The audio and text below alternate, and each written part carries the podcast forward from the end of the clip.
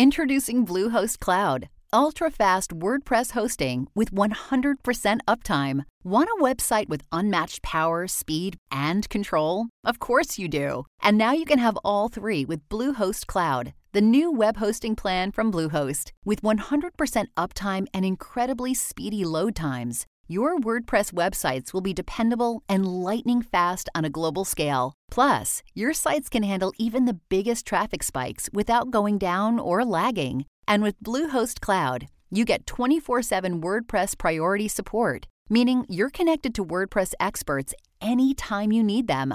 Not to mention, you automatically get daily backups and world class security. So, what are you waiting for? Get Bluehost Cloud today by visiting Bluehost.com. That's Bluehost.com. This episode is brought to you by Saks.com. At Saks.com, it's easy to find your new vibe. Dive into the Western trend with gold cowboy boots from Staud, or go full 90s throwback with platforms from Prada. You can shop for everything on your agenda, whether it's a breezy Zimmermann dress for a garden party or a bright Chloe blazer for brunch. Find inspiration for your new vibe every day at Saks.com.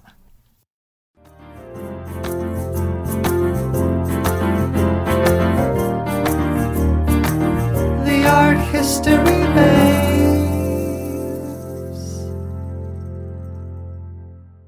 Hello, listeners. Have a reboot episode for you today. This was one of our earliest episodes, I believe, our third episode ever. So, editing it was kind of a trip. It was originally released June 25th, 2016. And yeah, you know, keep that in mind. That was like five years ago. So some of our thoughts and opinions have grown and changed on certain things, or are maybe a little more in depth now, but still a lot of good information in this episode, all about the Guerrilla Girls. Also, if you enjoy our content, be sure to check out our Patreon. You can help us continue to make fresh content regularly. We're around 75% to our first goal, like fundraising goal, I guess. And when we hit it, we will deliver a new episode every week. We'll be able to get on a more consistent release schedule of new content. So if you want to help make that a possibility, head on over there. There's also a lot of cool things bonus episodes, bonus reflection videos. Our book club, our second book club read, is starting up right now, so you can still get in on that. You can also get handmade art from us. There's just so many different things over there. So patreon.com slash arthistorybabes. And as always, thank you so much to our patrons past and present. We love you. We appreciate you. We truly cannot do this without you. So thank you so much for being here. And also, in case you missed it, we wrote a book, The Honest Art Dictionary. You can buy it lots of places. It's a pretty pretty fun resource. I do say so myself. So check that out as well. And hope you enjoy today's AHB classic on the Guerrilla Girls.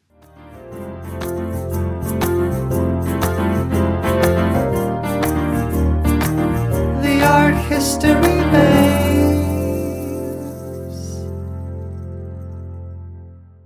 Welcome to the podcast. I'm Corey. I'm Natalie.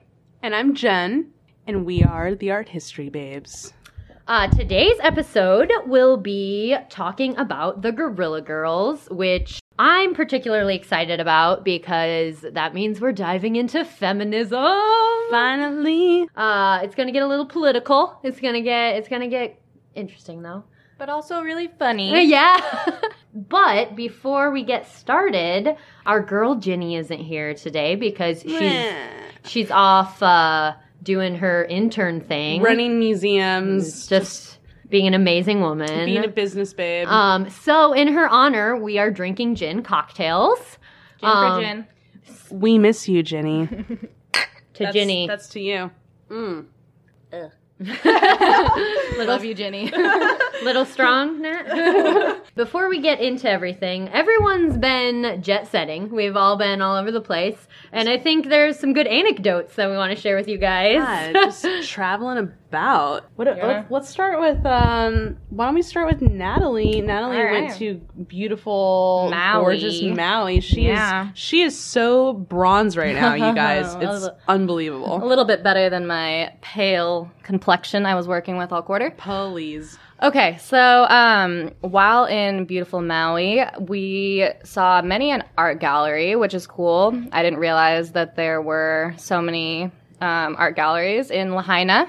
And while at a gallery, I was with some friends, and one of the guys I was with pointed out that there were like no women in the gallery. W- artists, female artists. There were like two out of the like 20 something artists that they represented. And it was really disappointing. And that it fits perfectly with our topic this week. So just thought I'd throw that out there.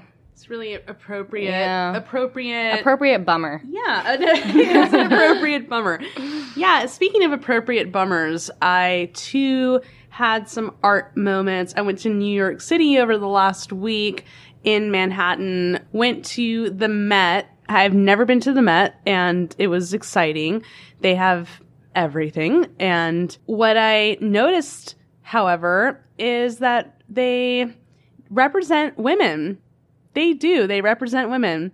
Many a naked woman painted by a man. And Newest member of the Guerrilla Girls right here. yeah. And I mean, I just as much as anybody else who has studied art history appreciates the nude feminine body for what it represents in the sense of studying anatomy or representing these um, archetypes.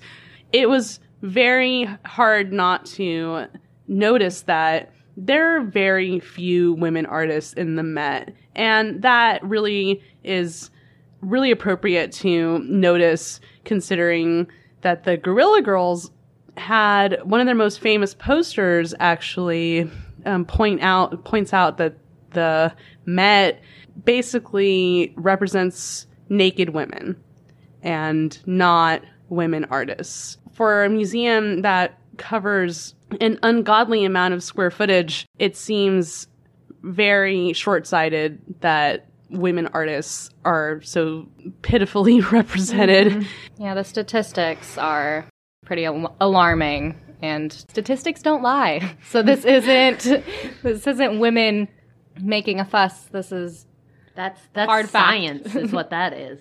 math. True. yeah, and you know, New York City, man. Um, gosh, you know, it's a it's a it's a trip of a place. I also went I also went to the the Neue Gallery. That was very interesting. They had a um the Ed, Edvard Munch exhibit. Very cool. Very cool. A lot of existential dread. Um, Yeah. I left there feeling very existential. And um, funnily enough, yeah, um, many that that that really characterizes New York City. We saw a man. Existential yeah, dread. existential dread in New York City. Yeah, we saw a man. This is just another. th- This has nothing to do with anything. We just saw a guy. but it's a great story. we just saw a guy, and oh, I don't know. It was it was like two in the morning, and of course, you know, we're out. We're we out there, and there was a guy, and he's got his entire body just inside of a phone booth, uh, like a, a payphone, which was amazing. I've never seen a payphone in within the last like you know 10, 15 years. Yeah. Payphone, and he was uh, reciting spoken word uh, a la William Shatner, um, the lyrics to Hotline Bling. and It's ironic that it wasn't a cell phone. Yeah, yeah, it wasn't a cell phone. It was Did a he did he change the lyrics? To No, payphone? he was literally like you he he he's saying very solemnly. Well, you know, he didn't sing, he spoke. He was just like, "You used to call me on my cell phone late night." But I You guys didn't need to know that. I, I don't know why I just told that story, but anyway, you know, traveling, it's fun. Um, but now I'm back and we're here and we're gonna do And, this uh, podcast. and I went to Utah. Oh yeah. Famous for their art. Un- unfortunately, I didn't really experience much art while I was out there. I wanted to go see Spiral Jetty because it's my favorite thing in the Oh, world, yeah. and it's their it's the official artwork of Utah, like the official state artwork, which is kind of cool. Wait, what happened? Why didn't you go see it? I just didn't have a car. Oh, Like, yeah. it's way out there. yeah, you kind of need a car. Yeah, you, it's it's really out there. I don't think a Lyft would have taken me out there. They would have probably thought that I was trying to murder them or something. But um so yeah, went to Utah. Didn't really get to do anything art related, but it was beautiful. I got to be part of a beautiful wedding, so that was awesome. And There was dogs. there were dogs in the wedding. It was so perfect. It was on a mountain. It was it was art in itself. It was it was art come to life. But yeah, so we've all been on our little adventures, which has been really nice. A little break from things. But now we back. We here. Um, we here, and we're gonna talk about some stuff. Um, so Natalie and Jen's stories, kind of, we're kind of little teasers concerning what we're talking about today, which is the Guerrilla Girls. The Guerrilla Girls is a collective that um, started in New York City in 1985. And they refer to themselves as feminist activist artists. So that's a lot of descriptors there. a lot of ists. Yeah, we got a lot of things going on. I've gotten a few different numbers. One website said over 100 members since 1985. And their official website said over 55 members. So I don't know. I don't know if there's. Technically, they don't contradict one another. They another. don't. so somewhere in that realm.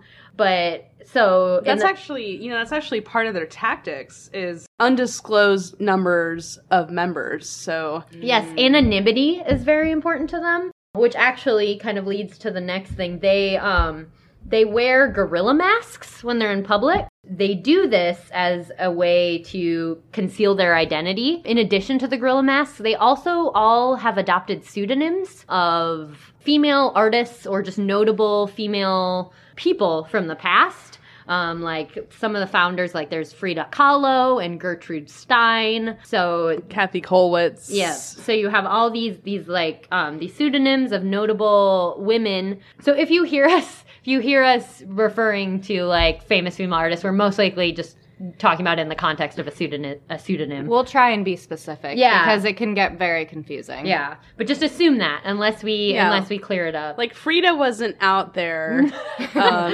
causing Wearing a gorilla mask. but she would have been. That we she know would of. have. she She would have been. girl.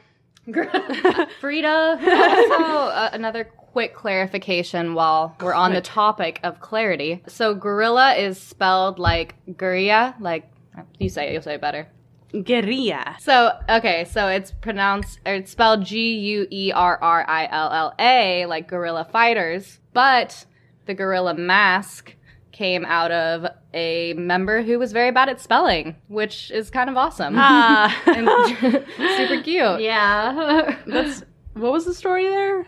It, just one of their founding members one time just misspelled it. They spelled, Spelled it gorilla. Yeah, Gorilla. G O R Like the- the I L L The, ape. Yes. Excuse me, Natalie. It's an Sorry, ape. not a monkey. And after they made fun of her for a while, they were like, "Wait a minute, that's a really good idea," and that's where the gorilla masks came from. God, so good. Yeah, right. so don't learn to spell, kids. No need. So the Guerrilla Girls were founded by seven women artists in the spring of 1985. According to an article written by one of the founding members that's entitled uh, Guerrilla Girls Broadband uh, Inside Story, what kind of set it off was that a curator at the MoMA, Kynaston McShine, It's not funny. it's not. that's quite the name though. Kynaston. yes, so MoMA curator Kynaston McShine.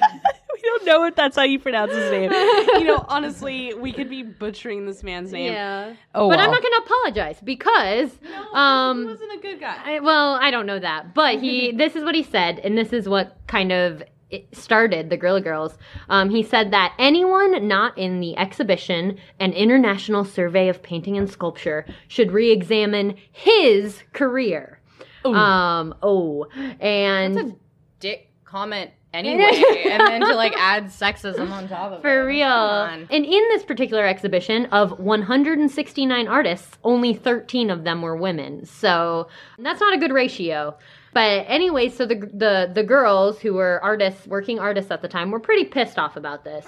So, as Natalie already mentioned a little bit, these kind of statistics are at the heart of a lot of their work. They they use these numbers to really kind of drive their point home. Like you can't you can't deny that uh, 13 out of 169 is a pretty terrible uh, ratio. So they founded the group they their strategy was kind of they they wanted to name names while still maintaining anonymity all with a sense of humor. So there was this this idea that they wanted to do this but they wanted it to be funny. And they wanted to find the right balance between humor and hopelessness. Because unfortunately it is i mean just speaking from a feminist point of view it feels rather hopeless sometimes. But the best way to deal with that is humor. So what they started doing is that they started to meet together in smaller groups and figure out ways to kind of engage in this like guerrilla feminism where they wanted to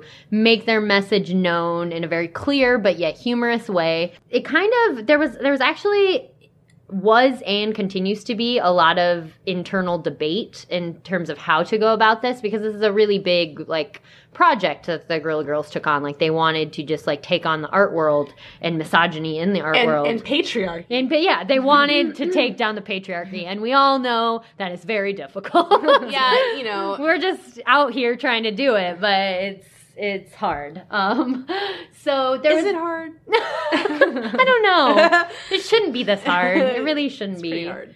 but yeah, so there was a lot of kind of disagreement within the group. One of the examples that kind of stuck out to me was that apparently early on, one of the early members kind of felt that the term girls, like guerrilla girls, was actually demeaning to feminists. Which actually kind of like reminded me of us and like what we're trying to do. Yeah, absolutely. because like we're the art history babes, and babes has kind of this sexual connotation. yeah, But I don't know, we're all Also, a pig connotation. Yeah. Which is awesome.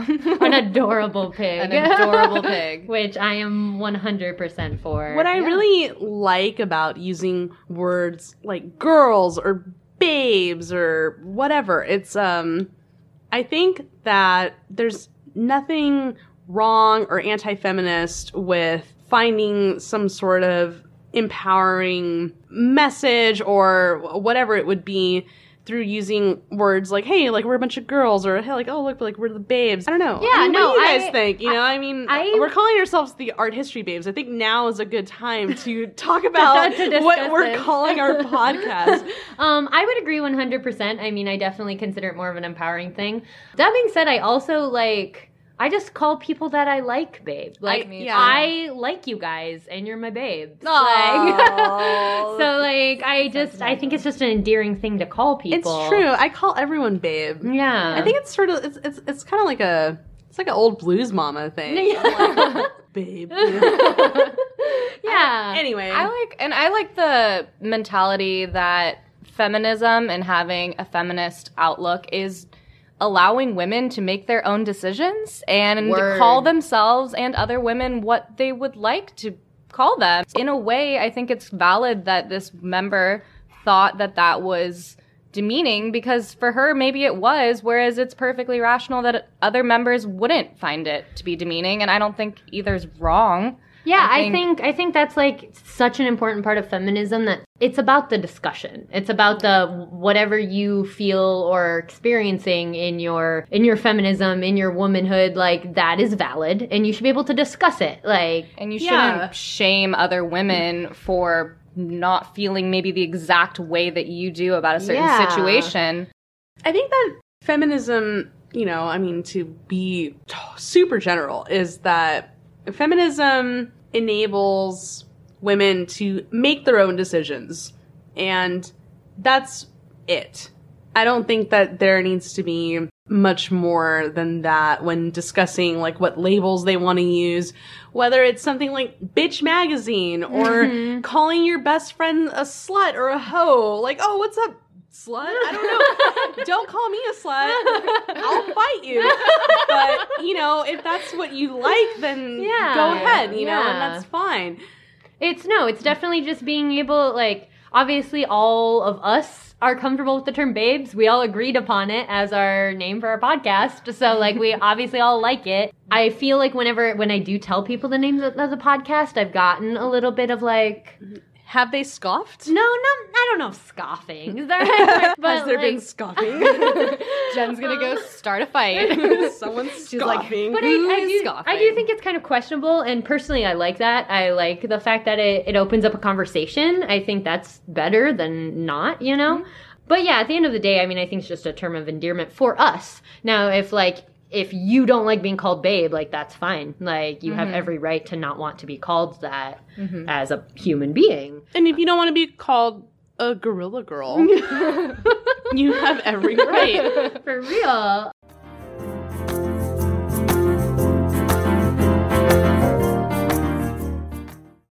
This episode is brought to you by Saks.com. At Saks.com, it's easy to find your new vibe. Dive into the Western trend with gold cowboy boots from Staud, or go full 90s throwback with platforms from Prada. You can shop for everything on your agenda, whether it's a breezy Zimmermann dress for a garden party or a bright Chloe blazer for brunch. Find inspiration for your new vibe every day at Saks.com. When you need mealtime inspiration, it's worth shopping Kroger, where you'll find over 30,000 mouthwatering choices that excite your inner foodie. And no matter what tasty choice you make, you'll enjoy our everyday low prices, plus extra ways to save, like digital coupons worth over $600 each week. You can also save up to $1 off per gallon at the pump with fuel points. More savings and more inspiring flavors make shopping Kroger worth it every time. Kroger, fresh for everyone. Fuel restrictions apply.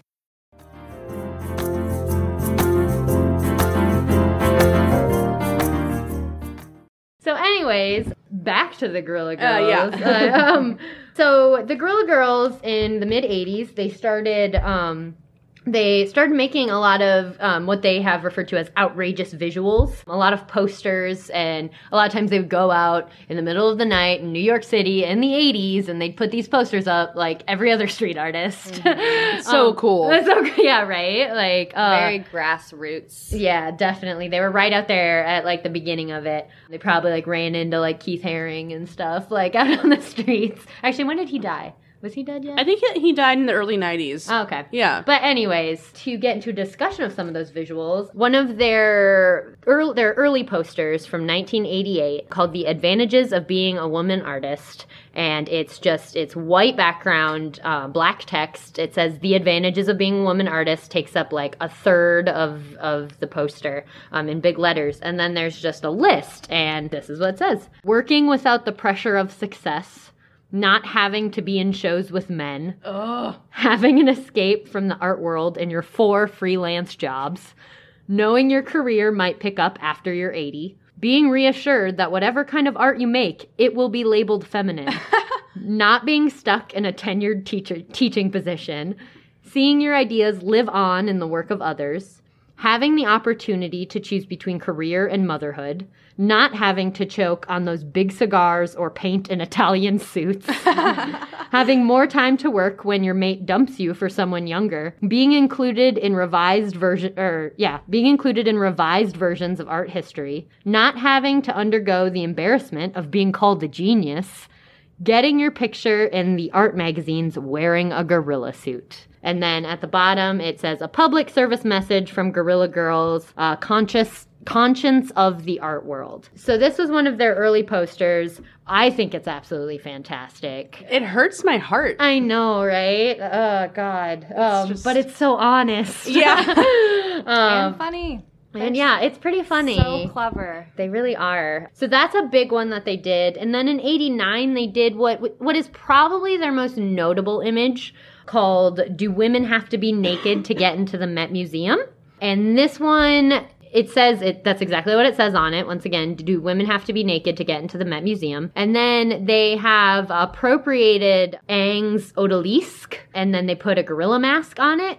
So It looks great. um, if you're not familiar, uh, Ingres's Odalisque is just a very uh, famous painting, and it's of a naked, sensual woman. With no joints that, Yeah. that make any sense. Yeah, It's it's fine. yeah, it's very like idealized. It's not realistic. I mean, it's a beautiful painting, but yeah, it's it's a it's a early nude. Do you know when? Does anyone know when that was painted? I think Ingres's Odalisque was probably um, 17th century. Maybe. Natalie will look it up for us. Um, We're about to find out. But so it, we've got that with the gorilla mask, um, where the head normally is, and then underneath it says less than five percent of the artists in the modern art section are women, but eighty-five percent of the nudes are female. that painting is from 18. oh, dude. That painting is from 1814. Ah, So 1814. So yeah, so we have this, and this one was in 89, and that's an accurate statistic. and that's real. I was just there, and I gotta say, there are rooms dedicated to naked women, and I don't know where the women artist room was. And that's that's the thing that they've done with this image actually is they keep updating it. They keep updating it with new statistics and sometimes different museums. Um, I think the most recent of this exact one was in 2012, and the updated statistic is not any better. It's less than 4% of artists in the modern sections are women, but 76% of the nudes are female. So slightly less nudes, um, but also slightly less women artists. So we don't really have a better situation there. And then in 2014, they kind of did a newer version that kind of branches out a little bit into a different realm of visual culture, in which um, it says, Do women have to be naked to get into music videos? And then they've kind of superimposed this like naked woman. I don't know if she's actually from a music So video. that yeah, I got I got the background on this one. All right. So this was a piece that they appropriated for Pharrell's Girl show in what was that? 2010. This was- 2012. I think it was 2014. 2014. All right. Yeah. Okay. So in 2014, Pharrell Williams, babe, he, I can call him that because we have that sort of relationship. He curated an exhibition titled Girl, and he opened it at the Perrotin Gallery in France and wanted to include and empower women artists. So um, he asked the Guerrilla Girls to do to create work for the show. They accepted, but on the condition that they could address the um, inclusion of women in the music industry, specifically music videos, and if they could also address the women represented by the gallery. So they were able to take swings at not only music video culture, visual culture, but also at the gallery where the show was exhibited. And they were allowed to do that, which is pretty cool. So they pointed out, or within the image that, or yeah, within the image that Corey was talking about earlier, they included, what's her name? Emily Rada. What's that her name? Rada, I can't say her last name. Rada Janaus. I can't say it. She is, you guys know her. She's the one who's naked in the music video. Yeah, so I'm sorry for butchering your name, girl. But um she I meant that in a friendly whatever. so it's her body and that's been superimposed over the original still with the gorilla mask and then it basically says do women have to be naked to be in music videos? And they showed it at the thing and if you guys don't know, Pharrell was in the music video that that is calling out. So kudos to you for being a good sport, Pharrell. Robin Thicke, think about your actions. Think about your life and your decisions. Well, I mean, everyone saw the whole Miley Cyrus situation with uh, Robin Thicke, right? no. when they performed together? Yeah. So, I mean, let's say, I think it's safe to say that he might not have the greatest idea about Oh, yeah. feminism, but that's okay. You know what? He's gonna learn. Yeah. He's gonna learn today. And that is a damn catchy song. I really like that song. I know do it's, it's too. terrible. I like when I really stopped and thought about it. I was like, shit. like I want to like this song. Bad feminists. I know. God, so disappointed. God. Damn it. Anyway, um. So that's kind of some of the more contemporary stuff they've been doing, and yeah, kudos to Pharrell for getting in there and just Or like. For real. Yeah, so he, he goes by for real now. I, that's what I heard. I don't know why he would do this. Um, you know, everyone's taking a cue off of Prince. Artists want to, Hmm. you know, rebrand. Anyway, for real, Pharrell, we salute you. Yeah, we need to look this up. I feel like I New know. name, same beautiful face. Yeah, same ageless face. Yes. he has not aged a day since He just I was needed in to mix middle it school up because Yeah. he doesn't look any differently. So he needs to sound different. and just wear really big hats. Smokey the bear. Pharrell, I love you so much. yeah, we all do. Um, Pharrell, if you're listening, we love you. okay, so kind of like what you can get from these images, which will be posted on our website, arthistorybabes.com, is that their style, they kind of appropriated the visual language of advertising, which was just a very popular thing that started in the 80s. Jenny Holzer is a great female artist who did this a lot in the 80s. She's one of my personal favorites, so you should check her out. But that was just a big thing um, with like the advent of street art, also just like this appropriation of this like advertisement style. And that's exactly what they were doing and continue to do. They have also written a couple of books that are pretty incredible. The first one we have here, and it's called The Guerrilla Girls Bedside Companion to the History of West- Western Art. You, Um, you guys should buy this book. oh, this is the second book? Okay. I No, yeah, no, I thought it was the second one too, but the, or the first one, but they have a 1995 book called Confessions of a Guerrilla Girl. Okay, so that's the first book, Confessions of a Guerrilla Girl, and then The Bedside Companion was published in 98.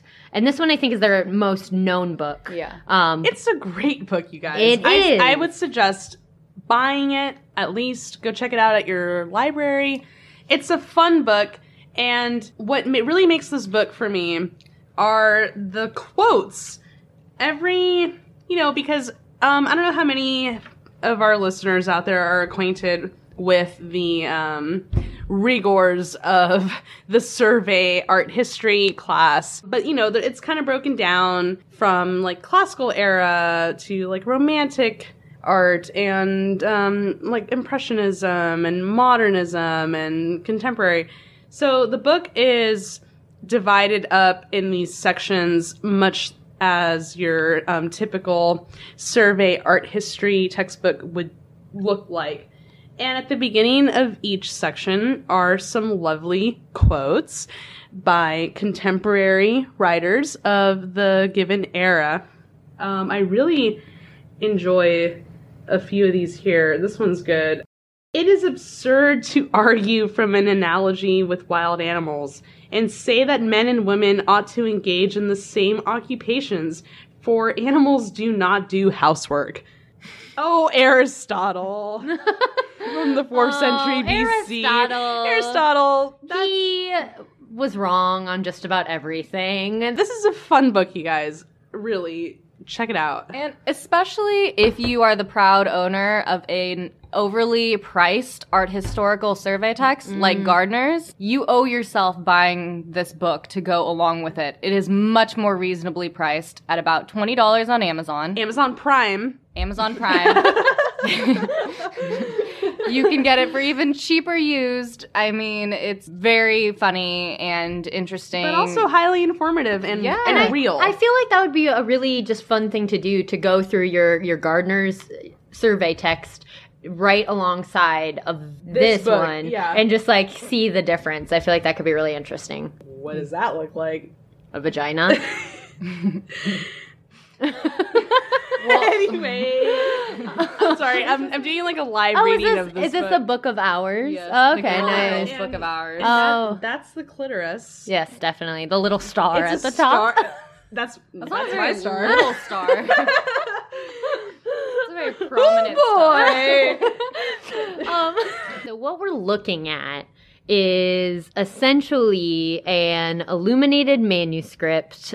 By Hildegard von Bingen. Yes, um, and I I love illuminated manuscripts; they're beautiful. But the the image that the specific image is it in certain ways It's it. like it's like a mandala. yeah, it's like a mandala, but kind of in the shape of the female anatomy a little bit, and uh, It's definitely genitalia. yeah, definitely. But It's it's it's modest genitalia. Yeah, it's not. I mean, we're talking in terms of just like yeah, in Like terms of sh- yeah, we're talking like shapes and stuff. It doesn't actually look like a vagina, but you can tell what's going on here. And yeah, there's this there's this very um pronounced little star at the top that I think you're right. That's probably that's probably uh A clitoris. the sweet spot. That's the clitoris. Um, the point of just like saying it's cl- clitoris. You're gonna get us like rated NR. I know, right? I'm sorry. I'm sorry. That's I know it's a dirty word. I know it's, not. It's, a beautiful word. We- right, it's right? not dirty. Yeah. We need But the breathy. Yeah, the, breathy breathy, the breathy clitoris is a little much. It's the name of my uh my punk band. breathy My clitoris. my riot girl band. Anyway, okay. the point. The the the point of discussing this image is that in the Guerrilla Girls bedside companion to the history of Western art, you will see artworks that you may not normally see in your conventional art history survey textbook. And yes, they can be kind of funny, but honestly, there's a lot of really interesting information here just illuminating how much this art is neglected in your everyday like Pearson textbook. Yeah, definitely. And and that's and and that's really problematic because these are the textbooks that are being sold to undergraduates at colleges for hundreds of dollars. as literally the history of art. Exactly. Here is this book. This is the entire history of art for you, and it's it's just not. It's not the truth. But that image we were just discussing, we'll put up on the website. for you yeah, all. you have to see it You'll because get to we, we went on for a while. and I think it. yeah, yeah, it's it's not as uh as erotic. It's not as as we made it sound. pornographic. yeah, People are gonna look at it and they're like, that? yeah. You're like, oh, that's what you guys were looking at. yeah. No, it's actually really beautiful. It's really beautiful. So, anyways, it's a really amazing little book they put together. You should definitely check it out. I love this book. um, another book they wrote in 2003, I have not got my hands on yet, but I really, really want to. Um, it's called Bitches, Bimbos, and Ball Breakers The Guerrilla Girls Illustrated Guide to Female Stereotypes, where the Guerrilla Girls um, essentially they go into the female stereotypes that are um, pervasive throughout culture, including the old maid, the trophy wife, the prostitute, and the heart of gold. And I don't know, I'm personally really interested in like female archetypes and female stereotypes, so I feel like this could be a really fascinating book, but yeah, unfortunately, I haven't had a chance to look at it yet. Yeah, we, we don't have that one. What do you um, have? We have the Amazon preview. Ooh. Oh, Amazon. Amazon's getting, they should be sponsoring us right now. Like, they're getting a lot of airtime. Amazon, if you're listening, we're out here. No, you are. So in the preview, we've got this image of a, a guerrilla girl, a woman standing with her back to the audience, her, with wearing no shirt and wearing a gorilla girl's mask. And then the text in the background says, "Not an Aunt Jemima ball breaker, biker chick, bimbo bitch, bombshell bra burner, bull dyke, butch." Call girl, Carmen Miranda, China doll, dumb blonde, feminazi, flapper, geisha girl, next door, gold digger, good Catholic girl, harem girl, ho home girl, hot tamale, Indian princess, Jewish princess, lady boss, lipstick lesbian, Lolita, madam, Mother Teresa, nympho, old hag, old maid, pinup girl, prude, Rosie the Riveter, slut, soccer mom, Squaw, stage mom, supermodel, Tokyo Rose, tomboy, trophy wife, valley girl, vamp, wicked stepmother, yummy mummy. and it says, don't stereotype me. yeah. So that's kind of that was that's That was ac- a mouthful. yeah. It, that's a lot of Well alliteration. Thank you. You read that God. very well. Good job. Thank you so much. Damn, Um, girl, that's like some. yeah. I want to like snap to that. I wanted to be a rapper in middle school, so there. it's finally coming full circle. wow. Yeah. Um, but yeah, so in addition to all of that visual material and their books, they've also staged so many protests and so many workshops. If you go onto their website, which is guerrillagirls.com, I believe, they have an archive that's just insane. Like you can go back all the way back to the beginning And it's just like every little thing they've done, and they have done so much. So you should definitely look into it.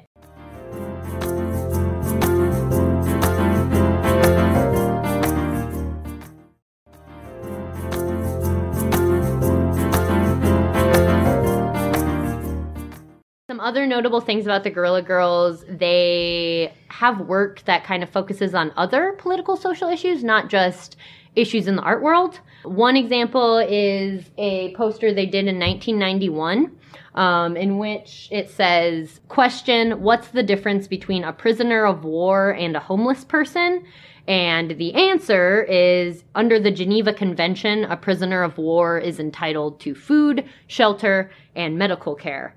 And then there's an image of kind of just this, like, I think it's like a cop just bothering a homeless person. It's nothing violent, but he's just kind of like poking at this homeless person on a bench. So their, their work definitely springs outward into other political mm-hmm. issues and other social issues, not just those within the art world. But in terms of those issues in the art world. That's obviously been their main concern as as they were formed by artists, so they're they're more entrenched in that. And I don't know, do you want to talk about this Jen kind of how the whole idea came from this idea like it came from the fact that the art world is very much the art world, the art market is very much run by just billionaire white men art collectors and that has led to basically their interests being at the forefront of what's actually being shown in art collections. And that's a problem for obvious reasons. Yeah, so in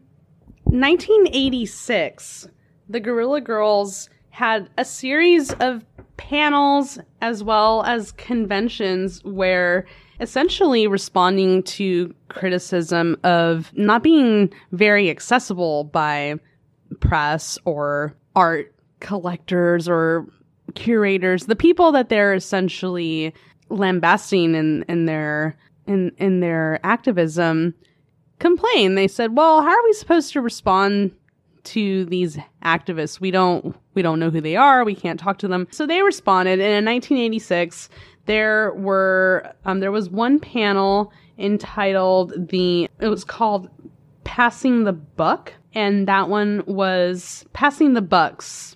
An evening with art dealers. So, in the Passing the Bucks panel, freelance writer Stephen Westfall, who was actually admired, not admired, but maybe given high marks among the Guerrilla Girls as being a writer who devoted at least 30% of his articles to women artists. Westfall emphasized that the prejudice in the art world reflects prejudice in culture at large. And his quote was that the big money art world is a world of privilege, and the patriarchy of Western culture is accentuated in arenas of privilege. So that really, I think, sums it up very well. Um, what is essentially happening in most of the contemporary art world. The contemporary art world is a world that is ruled by money and in spheres of, especially in the United States, which is a quintessential like capitalist country, the the white male really does dominate the elite art world. And Well, to to be fair too, like it's I mean it's definitely very real in the contemporary art world, but it is it's always been reality like the reality of the art world. It's always been this was actually a quote from an interview with some of the Guerrilla Girls, but the history of art is the history of power. It's the history Yeah. of who's in power and it's it's expression of what they want to be expressed. Like if you go all the way, if we go back to the 17th century, you're, it's just kings and queens having themselves painted because that's what they want to be shown. So it's it's kind of those in power, and typically those in power are the ones with money, showing their experience and what they want to be shown. And it's it's slightly transitioned because when we're talking, you know, 17th century through I I mean way further back, but also I'd say through the 19th maybe mm-hmm. century, you're dealing with the wealthy commissioning works. So what they want is what gets created.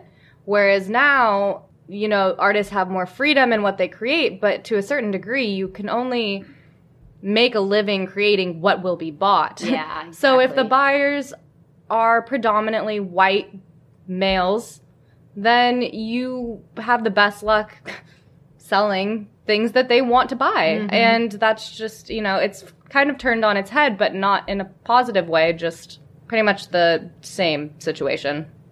Definitely. Yeah, and something that the Guerrilla Girls are doing that is really beneficial in the sense of like second wave feminism and other theorists is that they're not just okay, so you know, just pause. So first wave feminism we can think of as like the 1960s, early 1970s. These are the feminists that were popularized by their like bra burning sort of like public um, demonstrations. And unfortunately, these demonstrations, I think, sort of changed or or they, it sort of like tainted the message of feminism a little bit. I think that moderates who saw what was happening at these rallies were more likely to label feminists as extremists mm-hmm. who were essentially grandstanding and and kind of too extreme really i think to become popularized among like mainstream media culture which as much as i wish that that wasn't an issue it is an issue. You can't really expect nowadays even your message to really become popularized and and popularized among moderates if you are maybe too extreme or or you know because what is the stereotype that we think of that people say nowadays about feminists that they're man haters or you know mm-hmm. they're oh like angry man haters who like burn their bras and don't shave their armpits or whatever which is fine i don't shave my armpits whatever um Ain't no thing. it's fine. But anyway, veering off topic. Second wave feminism, which is the era that the Guerrilla Girls really became popular in, is more characterized as as offering useful critiques of like the world at large and especially the world that's characterized by this late industrial capitalism that really characterizes many western nations especially the United States.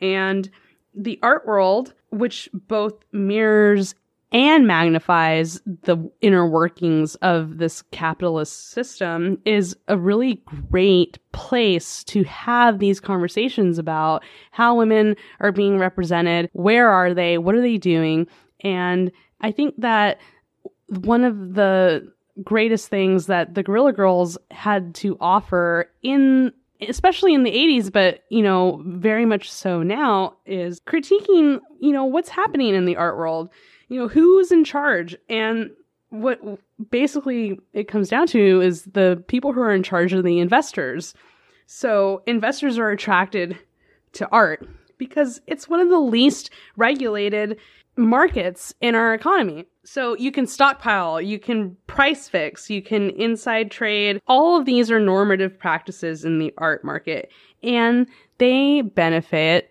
the elite, which are most often white male. Yeah.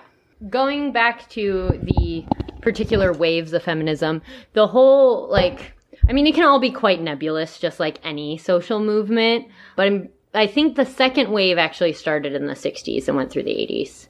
And then the third wave started in the 90s. And I think we're moving into the fourth wave, which is intersectional feminism, I'm pretty sure.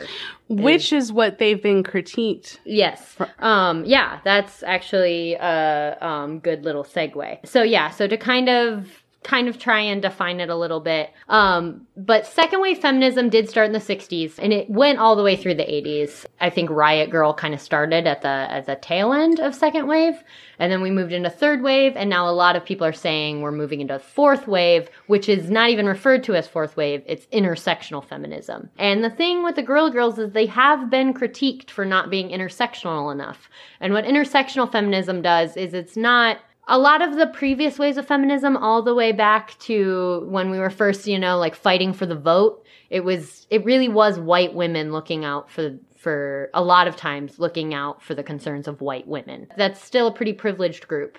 So now inter- intersectional feminism is if you're a feminist you need to look out for the concerns of pretty much all underrepresented people women people of color minorities anything like you they need to be a part of your feminism. And the guerrilla girls have been kind of critiqued on this level because they're not particularly diverse. There are there is some diversity in their group but once again it's a it's a low margin of diversity. So there have definitely been some issues there. But it from what i can tell they're trying to correct that right Yeah, now. and I mean they've always their message has always been intersectional in that they I mean their motto is to represent women and people of color. That's been their motto from the beginning. It's just in practice where people can kind of look at them and say, "Hey, a lot of white women." Yeah.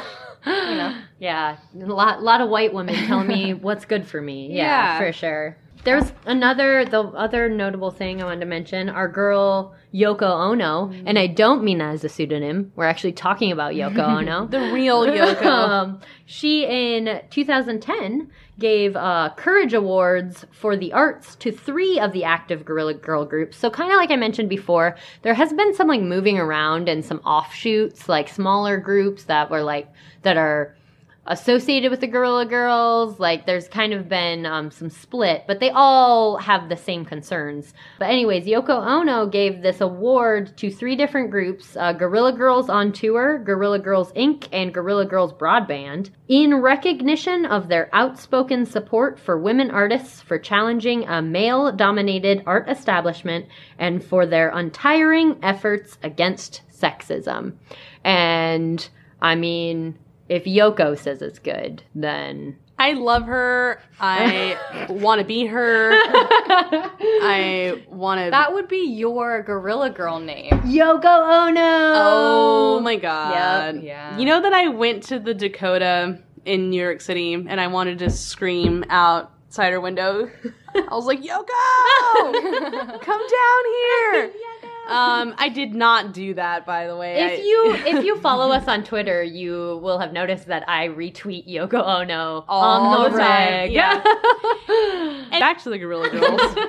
you know, one thing that I sort of want to maybe leave us off on, I don't know, is this really amazing panel that they did in 1986 in New York, New York City at the College Art Association. The Guerrilla Girls participated in something called the Anger Panel. And the Anger Panel was an event in New York City where the Guerrilla Girls, in their typical black leather jackets, gorilla masks, and buttons proclaiming, I am a Guerrilla Girl, played a tape. They played a tape at their Anger Panel, and the tape repeated over and over I'm a Guerrilla Girl, and I'm not at all incest.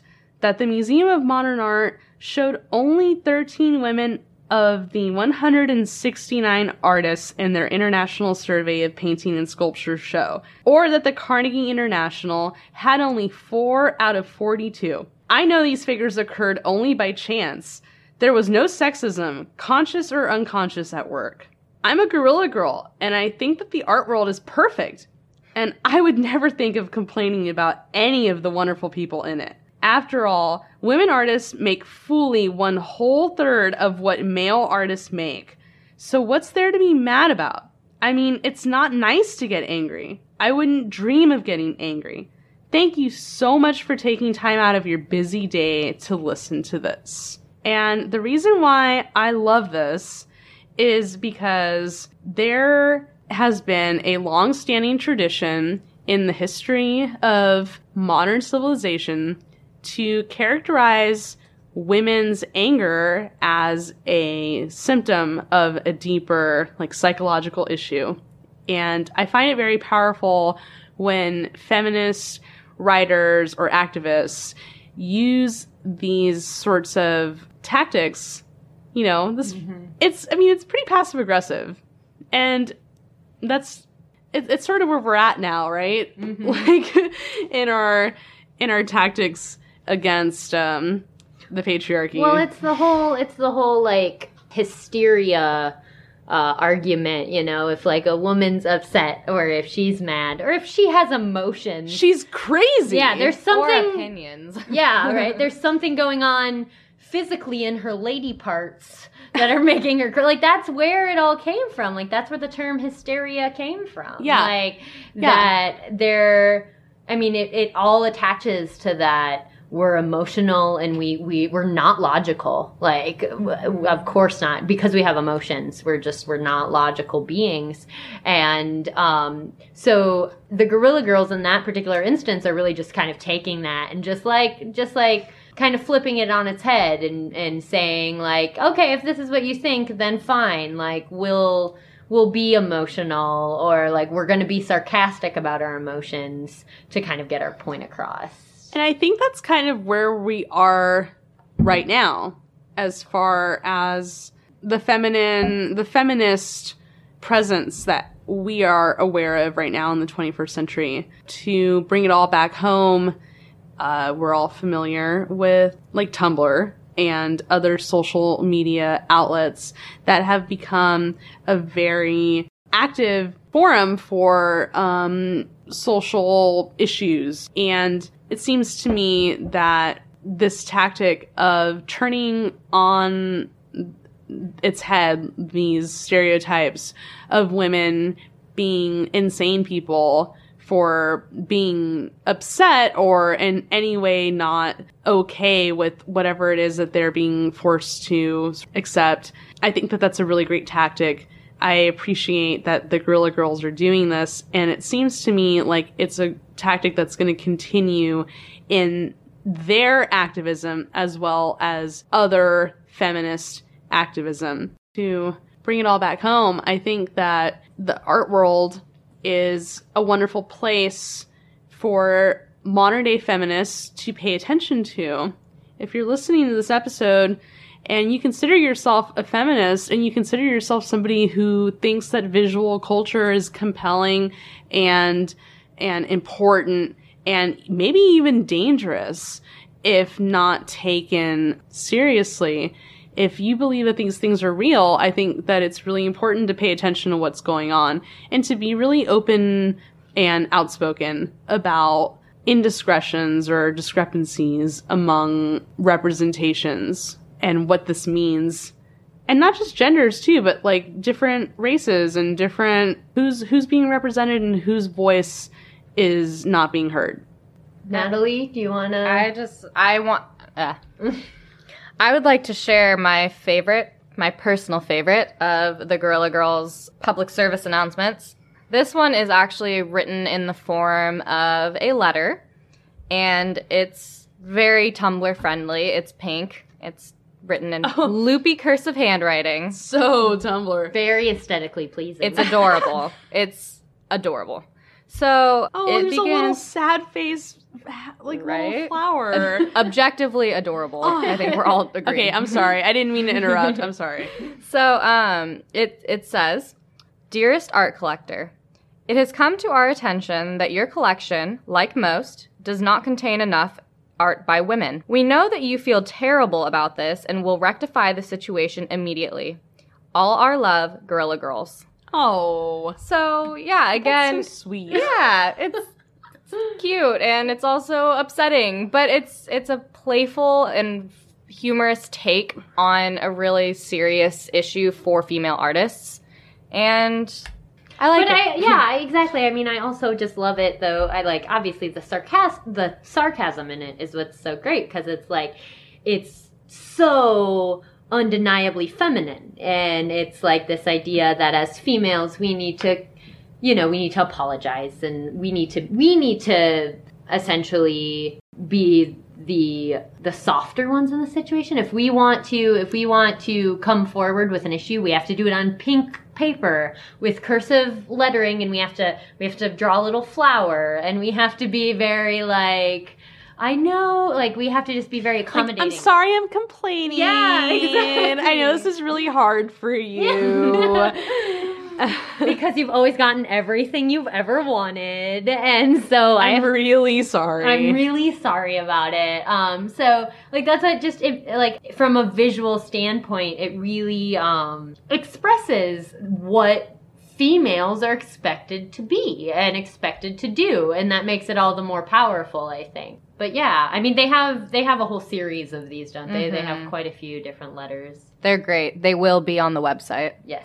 If you've never heard of the Guerrilla Girls, you know a few things about them now. And we highly encourage you to do a little bit of research, see what they've done, see what they're doing, and get to know the Guerrilla Girls.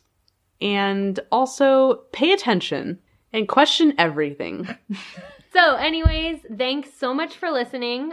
Next week's episode, uh, I think we'll be we'll be recording live poolside. Oh, I can't wait. it's gonna be it's gonna be nice. It's gonna be Um, so good. And we will be covering uh, representations of the bacchanal Next week, throughout history. bring on the bacchanal. Yes. So get ready to party with us by the pool with a drink in hand. We look forward to it. We hope Which you are, look forward to it. which are both my hands, by the way. Double fisting. But yeah, if you have any questions or comments on this episode, please email us at arthistorybabes at gmail.com. As we mentioned before, we're on pretty much every social media platform. So like us, follow us. Our website's arthistorybabes.com. Um, we would love to hear from you. Any suggestions or ideas for future episodes would be great. But thank you so much for listening. And um, Thanks for tuning in, guys. bye.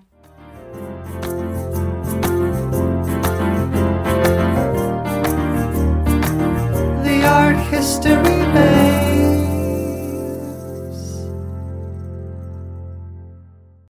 Yeah, the, breathy, the breathy clitoris is a little much. It's the name of my uh my punk band. breathy My clitoris. my riot girl band.